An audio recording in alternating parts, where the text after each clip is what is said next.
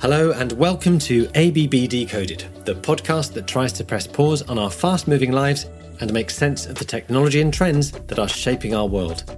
I'm your host, Anthony Rowlinson, and we're joined for this episode by Peter Carlsson, the founder and CEO of Northvolt, an ambitious Swedish startup that's aiming to revolutionize large scale battery manufacture in Europe.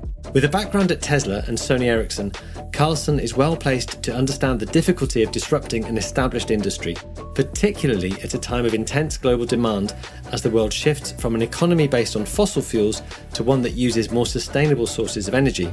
And he explains how supply chain difficulties, together with the necessity of finding the most talented staff to work for a growing business, represent a constant challenge. But with challenge comes opportunity, and for Carlsson, that opportunity is to make Northvolt a world leader in sustainable battery technology. And this is how he plans to do it. So, my name is Peter Carlsson. I'm the founder and CEO of Northvolt. And uh, Northvolt was born in 2016. I've just left Tesla after a number of years building up operations and supply chains uh, at Tesla. Among the last things I was engaged with was setting up the Gigafactory in Reno. Nevada. And it was born out of, of what we saw was a very clear need. Uh, we saw Europe basically committing to, to the Paris Treaty that really needed to reduce CO2 carbon footprint with roughly 80% over three decades. In order to do that, it basically needs to overhaul all transportation into electrification and also a massive change in power generation removing coal, oil, gas, and replace it with renewable. And the common denominator in, in these changes is a very big need of storing energy and where batteries are really playing a large role. So we saw this very, very large demand in order if we should achieve our, our objectives and almost non-existing supply chain. So that was kind of the starting point, which we basically put together a, a concept study. We, in the beginning, we called it SGF, the Swedish Gigafactory, or as Paolo, my co-founder, used to say, the Swedish girlfriend.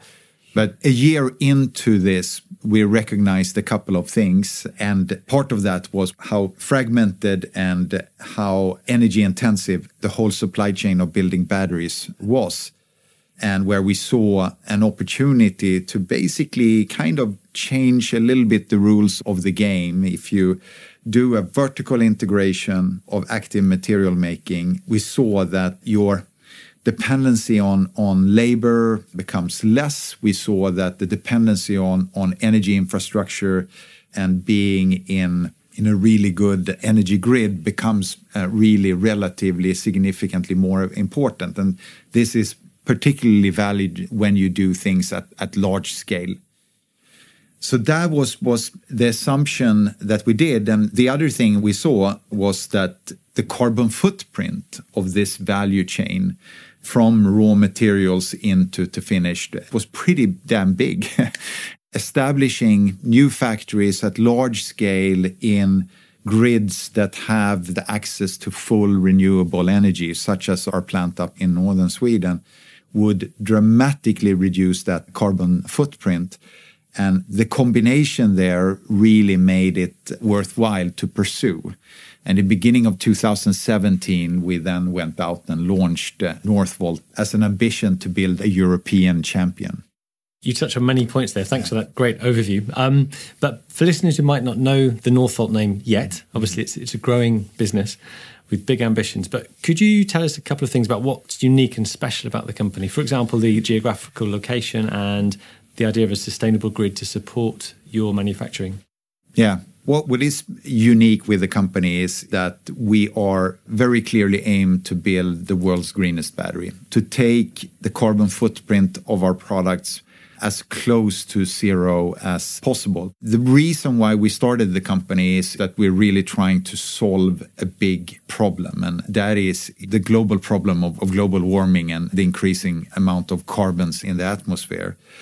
So, by really driving products that is as carbon neutral as possible became a, a really, really big mission.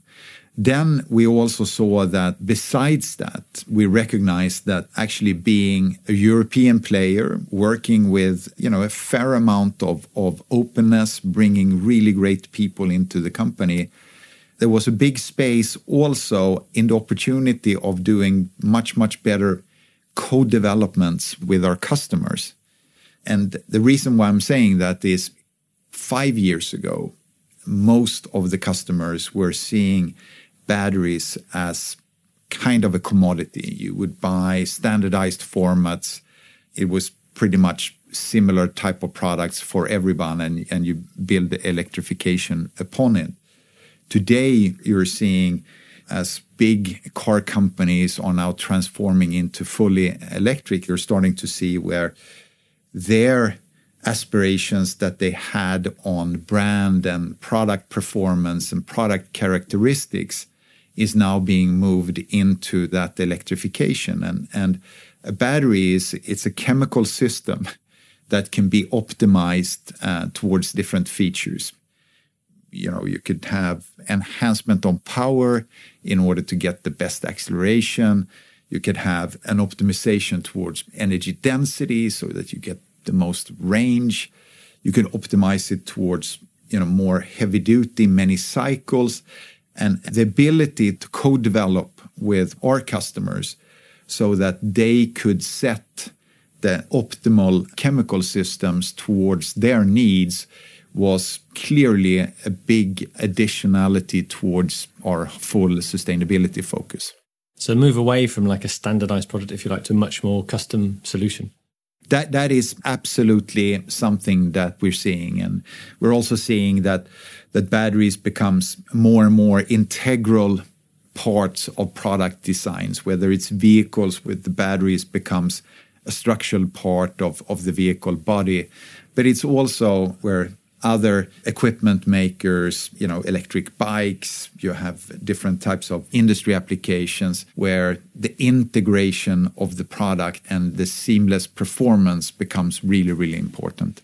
Thank you. Could you explain why the e-mobility transition is so heavily dependent on battery manufacturing? Because the cars are the technology is ready to make a great EV now. Many mm. manufacturers can do it, but it's almost as if there is too much demand for the battery supply, and it it could even be a bottleneck, if you like, in in that transition happening.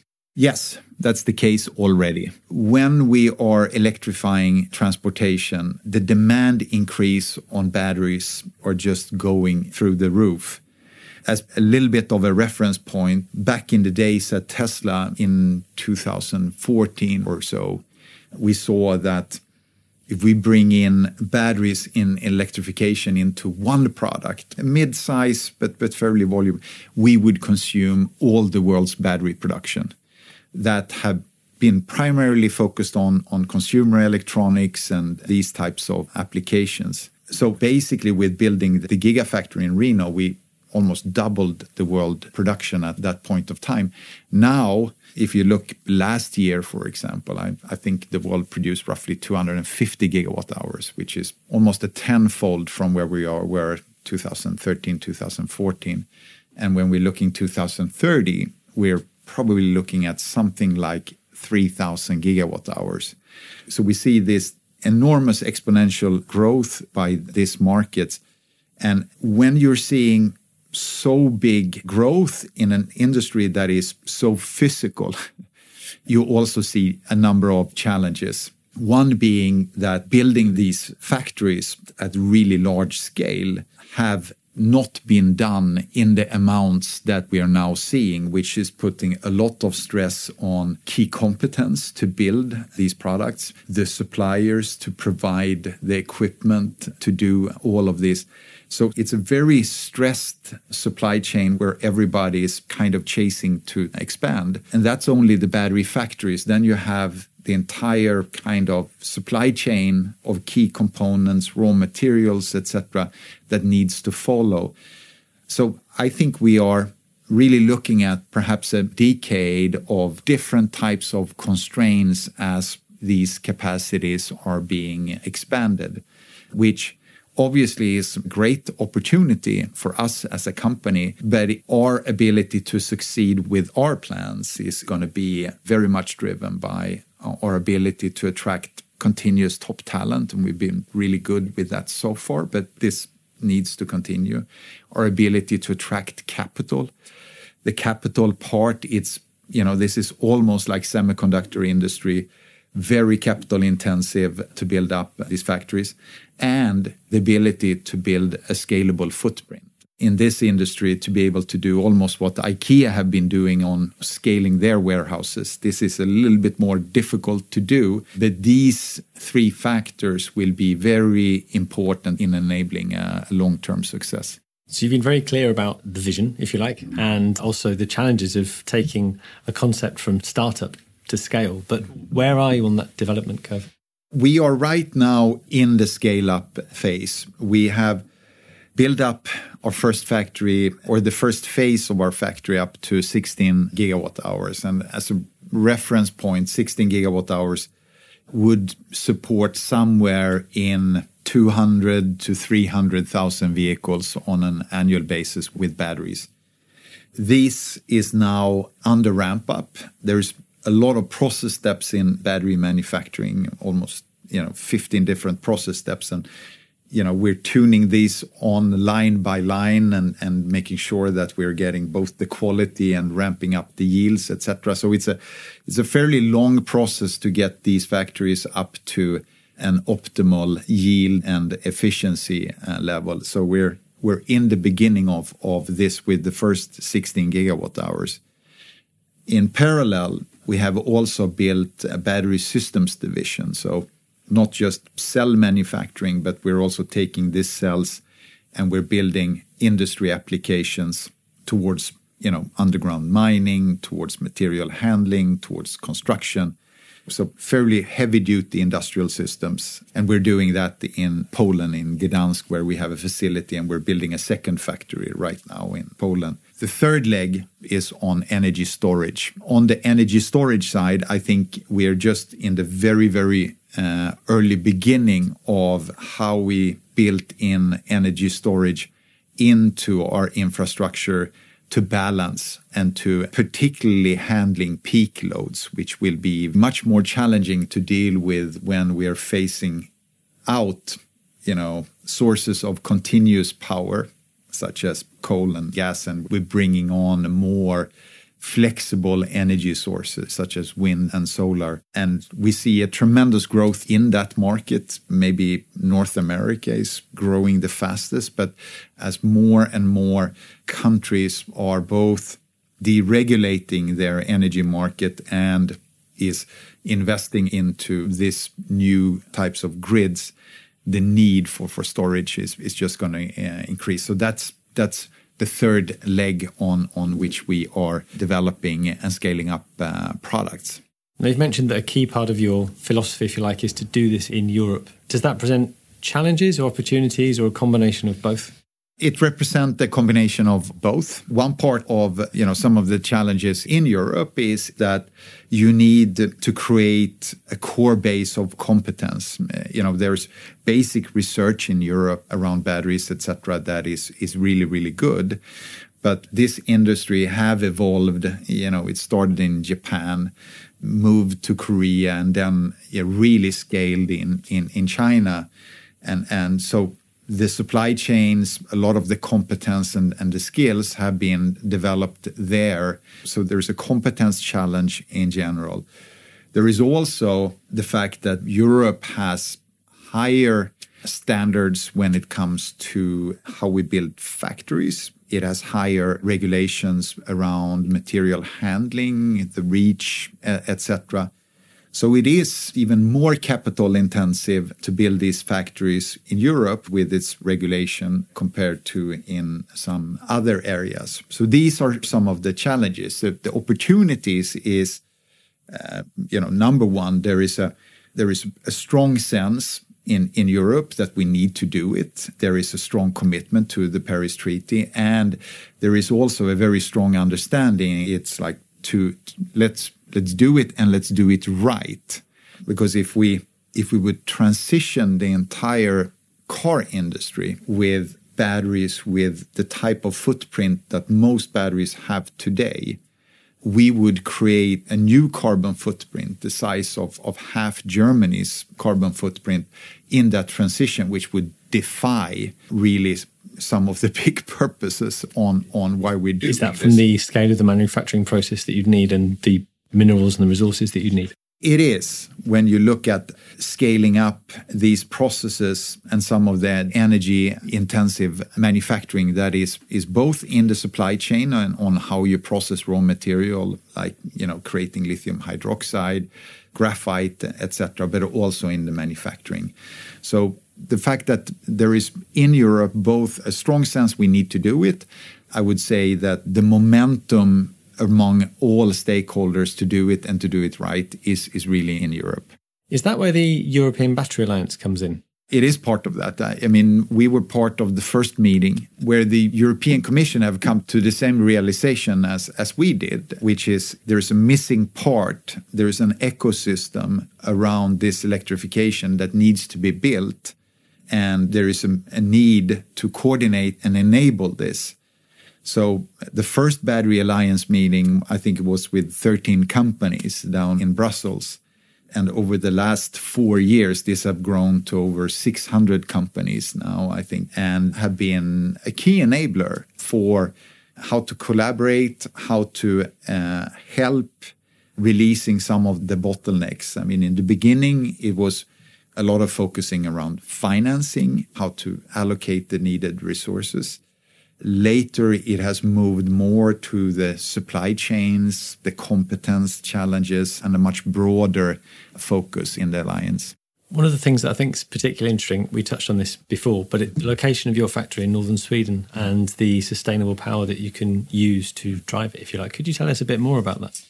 Yeah, when we came to the realization that putting it into the right setup is very, very important to achieve our, our mission, we launched a site selection process and we asked 20 different municipalities in Finland. I think we asked one or two in Norway, one in Denmark, in areas which we thought had the strategic composition. And out of this, basically, we came to two finalists. One was Skellefteå, where we clearly had a huge energy advantage, and we had also a municipality in a region that really wanted to make this happening. And you know within the regional network of Skellefteå Energy which is the big energy provider up there you have roughly a fourth of Sweden's hydropower in in the, the same grid. And the second location being Västerås where Västerås had the competence base, you know, one of the founding cities of ABB, or at least from the ASEA area, it has one of the highest concentrations of engineers, and Stockholm Västerås being a very attractive labor market. And this is a very competence intensive industry, both to develop but also to industrialize. So we're standing there and kind of, you know, what do we do? We probably have the best opportunity to create a talent base in Västerås but we really have the best energy situation up in Skellefteå. And then we took a decision let's do development and industrialization in Västerås, but really build large scale up in Skellefteå.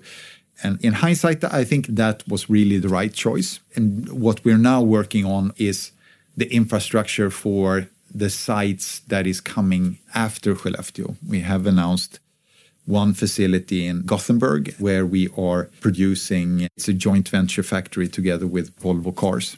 We've also acquired an old pulp and paper mill in Borlänge. It's about two hours from Stockholm, where Stora Enso were basically seeing a reduction in usage. So they were shutting this facility down, and what this came really, really handy at the point where we could get a full infrastructure site with with 350 megawatts of transmission energy, and you have 22 hydro plants in Dalälven next door to it. So we are right now building the puzzles also to a complete European infrastructure where where it's all supported by renewable energy. And how does your past experience as a uh, Tesla executive and Sony Ericsson inform what you're doing now?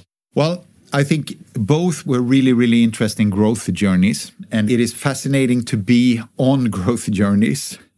many times in a day to day, it's it's hard to see the growth from the, you know the constant chaos and removing bottlenecks that you're working on, and it's almost like it's only you know at the end of the year and you're you're kind of summing up your accomplishments throughout the year that you recognize oh my god you know there was quite some achievements. So i think it was both educational journeys on the tesla side you know also joining the company when it was really really small. It, roughly 400 people. We were doing a small roadster production with lotus in in the uk and we wanted to compete with some of these giants, you know, the Fords and the Volkswagens of the world in what is one of the largest industries. And and just the way that you address that, you kind of eat the elephant by by systematically taking step by step. And all the challenges that comes with that was, I think, uh, for myself, you know, perhaps the best education I could have preparing for this journey. Can you use the Tesla model as a reference for what's achievable? And if you ever have a moment of doubt, do you sort of think, well, that's possible and this is possible too? You know, during the Tesla journey, there was a lot of moments where you saw all the obstacles and you kind of question yourself, you know, will we make it? Will we get through? And you just keep pushing the troops, you know solving problem by problem and sometimes it seems like you're just going through a big mud field and eventually the ketchup bottle kind of comes out and you surpass that obstacle and you get to the next the thing that i feel very very strongly during the years of tesla and that i feel very very strongly right now was yes there is a lot of obstacles but fundamentally you know what we're doing and the way we're doing it, this is absolutely right. This is the way battery company and energy storage company should be built. And that gives me kind of a strong reassurance. If we just get our execution and we're solving our bottlenecks, there is an ocean of opportunities for us to become a leader in this, this field. How long do you think it will be before North, Northvolt batteries are spec'd by OEMs as, as their default battery in their production lines? Well, one thing that we haven't talked much about is is also the recycling part. And part of our overall mission to reduce uh, carbon footprint is also to have an as effective recycling strategy as possible.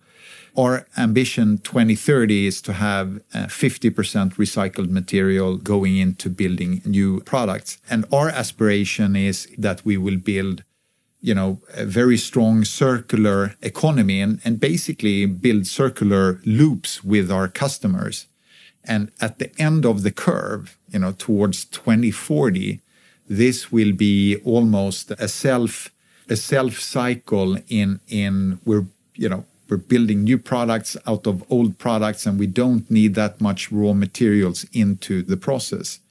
And I think the more we can build a zero carbon proposition and we can build that circular loop and reduce the overall cost for users on battery technology, the more I think we will get into a situation where we are de facto standard for sustainable energy and energy storage. And with that goal in mind, we'll bring this episode of ABB Decoded to a close. But if you've enjoyed the conversation, don't forget to like, share, and subscribe wherever you get your podcasts. You can find out more about Northvolt at northvolt.com and explore the world of ABB at new.abb.com. Until next time.